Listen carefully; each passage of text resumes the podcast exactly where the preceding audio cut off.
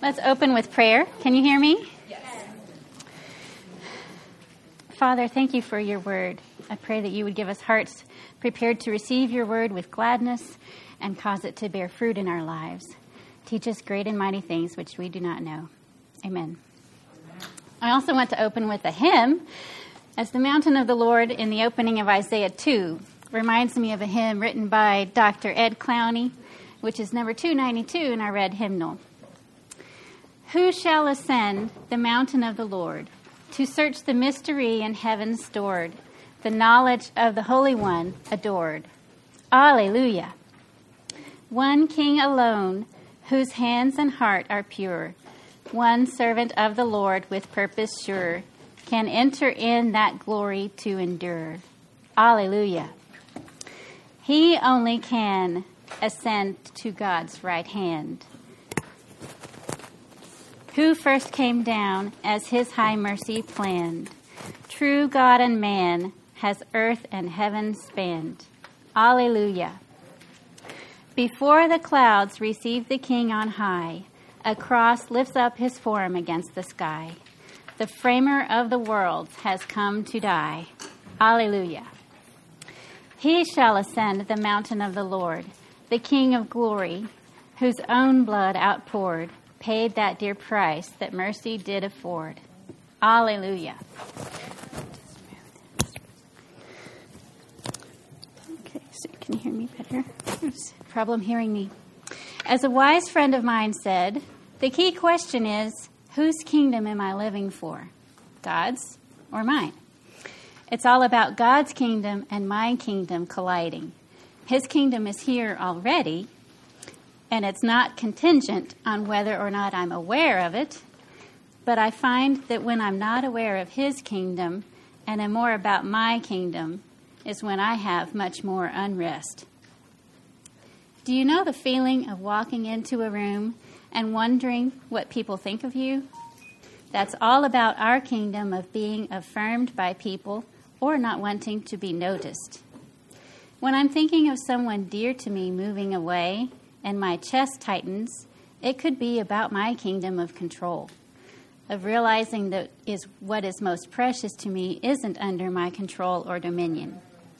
When I notice that I am behind on where I want to be with my to do list, it's about my kingdom again, my will of what I'm wanting to get done.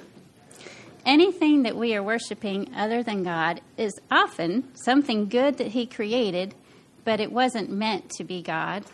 It can be something good gone bad. Valuing your family, wanting to get things done off your to do list, and so forth isn't the problem until that's what you're worshiping. And when the thing you want most isn't happening, which is a clue that's what you're worshiping, that could be when you notice yourself getting anxious, frustrated, or stressed. Something is becoming more about your kingdom than God's.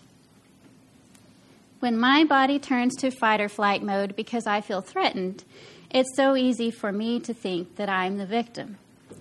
Rather, the truth is that it's not me that's being threatened, it's my kingdom that's being threatened. My kingdom of control, certainty, appearances, perfection, and so on. And God loves me too much to let that kingdom stand. In today's passage, we see Judah's self made kingdom where they have forsaken God's covenant with them. God brings judgment and cleansing in order to reestablish Judah's glory in God's kingdom, where God alone is exalted. What is judgment? According to the New Dictionary of Biblical Theology, judgment is defined as setting things to rights, akin to justice. Throughout Scripture, judgment is frequently partnered with righteousness and salvation. For instance, for instance in Isaiah 1, 27, Jerusalem must be redeemed with judgment or justice and righteousness. The imagery that we saw in the nation of Judah suffering judgment for sin parallels and foreshadows the suffering of God's servant, the Messiah, who endured the judgment of God in his own body on behalf of his people. Isaiah 2 through 5 sets the stage as well as introduces the themes for the rest of the book. One of the main ideas of today's passage is that proud, self sufficient Judah can become witness to the greatness of God only when she has been reduced to helplessness by his just judgment and then restored to life by his unmerited grace. Most of what I say today comes from the commentator Oswalt. First, I'll read chapter 2, verses 1 through 5, the destiny of the house of Jacob. The word of the Lord the word that Isaiah the son of Amos saw concerning Judah and Jerusalem.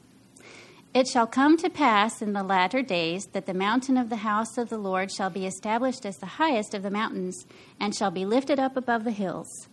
And all the nations shall flow to it, and many peoples shall come and say, Come, let us go up to the mountain of the Lord, to the house of the God of Jacob, that he may teach us his ways, and that we may walk in his paths. For out of Zion shall go forth the law and the word of the Lord from Jerusalem. O house of Jacob, come, let us walk in the light of the Lord. In this section, the focus is upon Judah's glorious destiny as a lighthouse to the nations for truth and peace. God promises the certainty of Judah's destiny. The absolute requirements of justice and righteousness will be achieved, and Zion will be redeemed.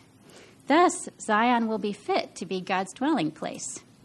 Whatever the present may be, and however grim the immediate future may be, the distant future beckons the Judeans to live in its certain light. What can convince the present Judeans to live lives of faithfulness and righteousness? Not the threat of punishment, but rather the promise of greatness. Despite appearances of the judgment to come, Oswalt says, the destructive lash under which they bow is indeed not to their final dissolution, but to their restoration. Judah exists mer- not merely as another nation, but in order that the nations might be redeemed. In that day, the nations will stream to Zion like a river to learn the ways of her God through his incarnation in Christ. Malachi also spoke of the nations for from the rising of the sun to its setting, my name will be great among the nations, and in every place incense will be offered to my name. When a person or nation decides that he must supply his own needs and that he is the final judge both of what his legitimate needs are and how those needs may be met, the weaker are trampled and violence results. This was the picture painted in chapter 1. Where does peace come from? From knowing that their interests are being cared for by God and that each will submit his or her needs to God rather than attempt to satisfy them in their own way. Isn't that our story? Okay, the second section, number two on your handout, Isaiah 2 6 through 4 1, is sandwiched between two segments whose tones are hopeful and sits in stark contrast with them. In the outer portions of the sandwich, we see the genuine and fitting exaltation of Yahweh and the dignity of humanity under God. By contrast, this middle portion of the sandwich depicts the temporary, contemptible, and foolish self exaltation of humanity. In the first section, verse 3, the nations have come to Jerusalem to learn God's ways. Here, Jacob is full of the Gentiles' ways. In the former section, God is exalted and peace holds sway. Here, mankind is exalted and terror holds sway. Judah's lifestyle has become indistinguishable from that of pagan humanity. Isaiah shows a Judah which has exalted and adulated human leadership, experiencing the complete destruction of that human greatness to the point that she is led by children and incompetence. True human greatness cannot appear until God's greatness is permitted to shine over all. Until that takes place, humanity's potential is zero. Why is it imperative that the people of Judah learn to walk in the light of the Lord? Because of the covenant which God has established with his people. In Isaiah's time, God's people have forgotten and forsaken his covenant. They cannot, in the expectation of some ideal future, continue to live in their sin. If they will not change their ways, as in fact they didn't, then restoration can only come to them through humiliation and the destruction of their false hopes and the false kingdoms of man. What is the cause of their trouble? It is the exaltation of mankind and establishing man's kingdom. As has always been the case with the human race, they saw achievement of national and personal security as the paramount aim, and believed that manipulation of the powers that be was the way to achieve that aim. But God called the Judeans to commit their security to Him in trust and to give their attention to justice and righteousness. This is the dilemma God's people have faced and still face throughout history. Listen to God or listen to man. In Isaiah 2, everything that could make Judah great, physically speaking, she had the abundance of wealth and armaments. But unless that wealth and power were understood to be God's gift alone and not the work of human hands through idols, it would finally prove to be a curse. For idolatry is ultimately the creation of God, little g, or really not God, in man's image for the purpose of achieving human ends. When we put our hope in someone or something, or even in ourselves, we elevate that person or thing as God in our lives. Our tendency to make ourselves the center of all things and to explain all things in terms of ourselves is the problem. Isaiah 2:17 says, "And the haughtiness of man shall be humbled, and the lofty pride of men shall be brought low, and the Lord alone will be exalted in that day. When we exalt God, we too are lifted up. When we exalt ourselves with our pride and self sufficiency, we inevitably humiliate ourselves, leaving God alone exalted. Isaiah 2:19 and people shall enter the caves of the rocks and the holes of the ground from before the terror of the Lord and from the splendor of his majesty, when he rises to terrify the earth. What is the fear of the Lord, and how is that different from terror of the Lord? Tim Keller says fear in the Bible means to be overwhelmed, to be controlled by something. To fear the Lord is to be overwhelmed with wonder before the greatness of God and his love. It means that because of his bright holiness and magnificent love, you find him fearfully beautiful. That is why the more we experience God's grace and forgiveness, the more we experience a trembling awe and wonder before the greatness of all that He is and has done for us. Fearing Him means bowing before Him out of amazement at His glory and beauty. Judah, having refused the fear of the Lord, now knows terror of him. Verse 22 of chapter 2 closes with the final devastating word on human glory.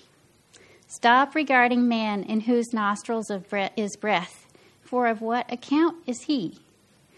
Man's persistent, pervasive sin, namely attempting to be God, prevents achievement of true, genuine humanity. Man has been that way since the Garden of Eden, and the same is true of us today. In chapter 3, the leader's sin is that they have abused the trust given them.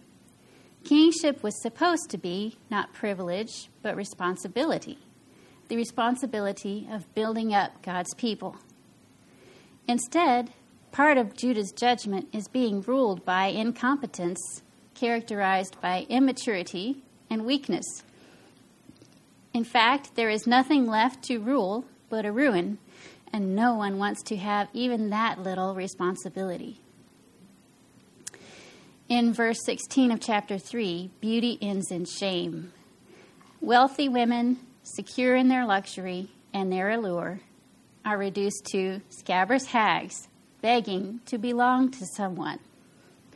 This is figurative usage, applying not just to women, but to all humanity the effect of self exaltation is a confrontation with the only truly self sufficient being in the universe, the only one whose glory is not derived. The result of that confrontation is a humiliation, a stripping away of all false supports. Here is the final end of our desire to avoid dependence. We will become dependent in the most degrading and disadvantageous ways. Does this predicted destruction mean that God will give up on Judah? Resoundingly, no. God will not give up on his people. In fact, the coming fires of the exile will only serve to make his people more like what God has always wanted them to be. I'll read aloud chapter 4, verses 2 through 6. In that day, the branch of the Lord shall be beautiful and glorious, and the fruit of the land shall be the pride and honor of the survivors of Israel. And he who is left in Zion and remains in Jerusalem will be called holy everyone who has been recorded for life in Jerusalem, when the Lord shall have washed away the filth of the daughters of Zion and cleansed the bloodstains of Jerusalem from its midst by a spirit of judgment and by a spirit of burning. Then the Lord will create over the whole site of Mount Zion and over her assemblies a cloud by day, and smoke and the shining of a flaming fire by night. For over all the glory there will be a canopy. There will be a booth for shade by day from the heat, and for a refuge and a shelter from the storm and rain. Earlier references to the term in that day used in this passage were of retribution and judgment. Yet God's final purpose is not destruction of his people. God's coming day would not merely vindicate them nor annihilate them. Rather, God's coming day would only be complete when cleansing and restoration had taken place. The real and lasting produce of Judah, the fruit of the land, is God's gift. God will give her a new source of honor and exaltation. When God gives her glory, then she will know her true greatness, the greatness which eluded her when she sought to produce it herself. This is the purpose of judgment and of redemption, that God's people should be holy. Indeed, this was the purpose of the Exodus and of the giving of the law. In part, that means to become his possession and to become like God. You know, we truly are destined to be like God. We were created in his image, and our destiny is to be conformed to the image of his Son. We shall be like him, for we shall see him as he is. 1 John 3 2. And we all, with unveiled face, beholding the glory of the Lord, are being transformed into the same image from one degree of glory to another. 2 Corinthians 3:18. In this sense, we become a reflection of him. This can be a good thing gone bad when instead we want to replace God or be equal to God or be God. The problem is when we attempt to be like God on our own terms. But redemptively speaking, we are being made holy and we are being made like Him by the God who created us. In chapter 4, Isaiah sees hope through the very judgment for sin. The fiery judgment would be a factor in the cleansing process. The purgative fire is a gift from God. Jerusalem's blood guilt will be purged with a spirit of judgment expressing divine justice and a spirit of burning expressing divine holiness. Sin must be borne, and it cannot be borne apart from bloodshed. According to Zechariah, it is through the branch that the guilt of Judah will be removed and a fountain opened for the cleansing of her sin. This branch is Christ. In today's passage, we see God's people Israel bearing judgment for their sin, which points forward to Christ, who is the true Israel, bearing judgment and punishment for the sin of God's people. Because believers are united to Christ, we do not bear that punishment. Rather, we are being refined, purified, and disciplined for the purpose of cleansing and being made holy and fit for his presence. In that sense, we don't need to fear judgment. Chapter 4 contains allusions to the pillar of cloud and fire from Exodus and Numbers. This establishes a sense of continuity with the past and lets hearers know that the searing words of judgment did not mean that God would abandon his ancient covenant with them. It reaffirms that God's ultimate intention was to share his presence, the glory, with them as intimately as possible. The cloud also speaks to them of God's care expressed for them through the protection and guidance provided by the pillar. The canopy of cloud and fire, so terrifying to God's enemies, will be a source of comfort to the remnant. The same fire which purged them is now their protection and their hope. Yes, there is hope, but that hope cannot annihilate the present. As we move to the Song of the Vineyard in Isaiah 5 1 through 7, here is the need to face the present and its relation to what immediately lies ahead. This is a parable. The vineyard is Judah, the source of God's delight and the object of his desire. Yet the fruit of God's labor is not the justice and righteousness he had worked for, but instead oppression and violence. How costly and devastating was their lack of fruit. Isaiah's song of the vineyard reminds me of Jesus' parable of the vineyard in Matthew 21 and Luke 20, which reads A man planted a vineyard and let it out to tenants and went into another country for a long while. When the time came, he sent a servant to the tenants so that they would give him some of the fruit of the vineyard. But the tenants beat him and sent him away empty handed. And he sent another servant. But they also beat and treated him shamefully and sent him away empty handed. And he sent yet a third. This one also they wounded and cast out. Then the owner of the vineyard said, What shall I do? I will send my beloved son. Perhaps they will respect him. But when the tenants saw him, they said to him themselves, This is the heir. Let us kill him so that the inheritance may be ours. And they threw him out of the vineyard and killed him. What then will the owner do to them? He will put those wretches to a miserable death and let out the vineyard to other tenants who will give him the fruits in their seasons. How do we bear fruit? As John 15:5 says, Jesus is the vine and we are the branches. Because we are united to Christ, we can in- expect his fruitfulness in our lives as we abide in him. As we gaze on him and marvel at his beauty, it transforms us. Moving on in chapter 5, we learn more about God. Verse chapter 5 verse 16 tells us that the Lord of hosts is exalted in justice, and the holy God shows himself holy in righteousness.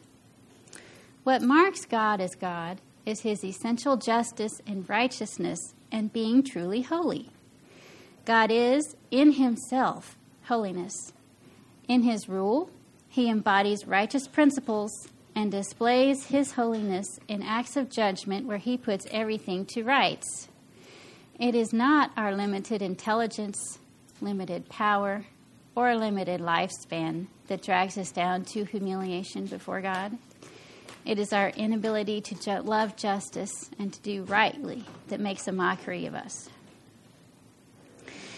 In the remainder of chapter 5, Isaiah speaks of woe to the wild grapes, who are characterized by greed and indulgence, by cynicism and perversion. Their sin is not content to live alongside righteousness any more than disease will coexist with health. Their sin is only satisfied when righteousness is destroyed. The coming result is destruction. Isaiah makes the illusion of coming destruction explicit in a powerful piece of poetry. Isaiah's use of terse Hebrew phrases with no subject, gives the idea of a quick march, a picture of the rapid and remorseless onslaught of the enemy army. The great imperial armies sweeping the world in the 5th century to 9th century BC were not the shapers of the world's destiny, but were themselves shaped by the one who holds all things. It is upon his signal that they rise and move. At his whistle, they come out of hives like bees to do his bidding. Isaiah chapter 5 ends with darkness. Darkness makes us uncomfortable, and we want to hurry past it. But in our present fallen experience, darkness is real, and it can last a long, long time. What do we do when we can't even see the light at the other end? What do we do when our husbands lose their job? What do we do when we have a miscarriage again and again? What do we do when a rebellious teenager builds up walls of hostility? Yet we know, even though we can't see, that this is not the end of the story. We recall the story's purpose for God's people Judah, which is the same for God's people today refining and purging. God is presently at work in the lives of his people, bringing restoration and redemption until its final consummation. Isaiah continues in chapter 6, verse 1 I saw the Lord sitting upon a throne, high and lifted up, and describes the brightness of his glory. A few chapters later, Isaiah comforts us. The people who have walked in darkness have seen a great light. Those who dwelt in a land of deep darkness, on them light has dawned. We hearken back to Isaiah 2, verse 5 O house of Jacob, come, let us walk in the light of the Lord. What I want to leave us with is that proud, self sufficient Judah can become the witness to the greatness of God only when she has been reduced to helplessness by his just judgment and then restored to life by his unmerited grace. Isaiah sees hope through the very judgment for sin. The fiery judgment would be a factor in the cleansing process. The purgative fire is a gift from God. The canopy of cloud and fire, so terrifying to God's enemies, will be a source of comfort to the remnant. The same fire which purged them is now their protection and hope.